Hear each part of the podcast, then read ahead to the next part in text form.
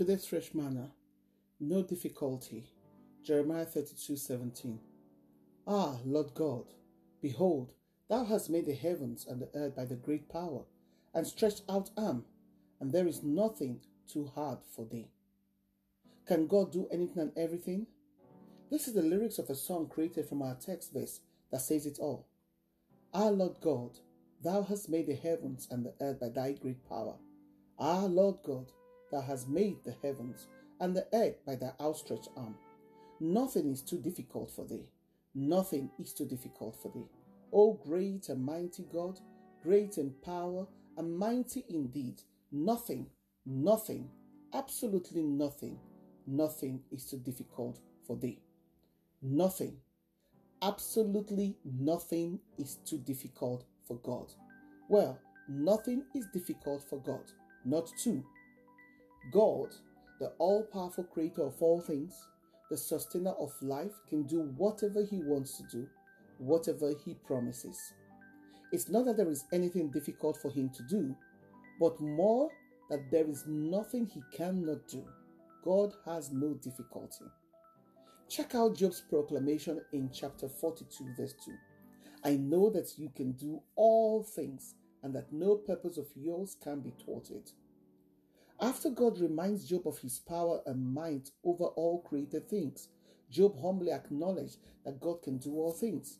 Nothing is beyond God's grasp or, the, or his scope, beyond his creative working power. When God purposes something, nothing on earth can stop it. And because God cannot lie or fail, his purposes will always come to pass. There are times when situations, circumstances, and people may cause us to question God's power and sovereignty, but Moses knew better when he objected to God's plan to provide meat abundantly for the nations for a whole month. And we wonder how God makes the and wondered how God was going to make the provision. The Lord told him that his ability and power are not inadequate and Moses' response in Numbers 11 23 that there is no limit to God's power, resources, or might. None.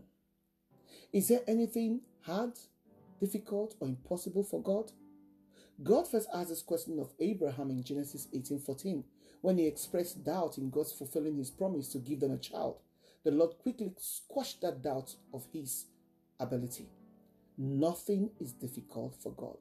All of us struggle at different levels with unbelief. Perhaps, like Abraham and Sarah, you've prayed for something for years, but God has not answered. Whatever we're trusting Him for, expecting from Him, be assured, be very assured that He will do it as He did for Abraham and Moses and Sarah. Sorry. We can trust God with our problems, no matter the size, because we know He is bigger than them all. No matter what temptations or trials we face, we can place them in God's hands and know He has a plan for us amidst times of pain, loss, or frustration. God is omnipotent. God can exercise ultimate power and sustain everything in the universe, but He still makes sure to act within His character. Proverbs 3 5 to 6 says to trust the Lord with all our hearts and not lean on our understanding because no matter how much we understand a thing, it may still be impossible for us, whereas with God, all things are possible, according to Matthew 19 26. There are situations, especially in matters of life and death, that only God can deliver us from. When you are going through challenges, don't think you're alone. The ways of God are so mysterious that we may not understand Him, according to Isaiah 55, verse 8. Because nothing, absolutely nothing, is too difficult. Nothing is difficult for God. Shalom.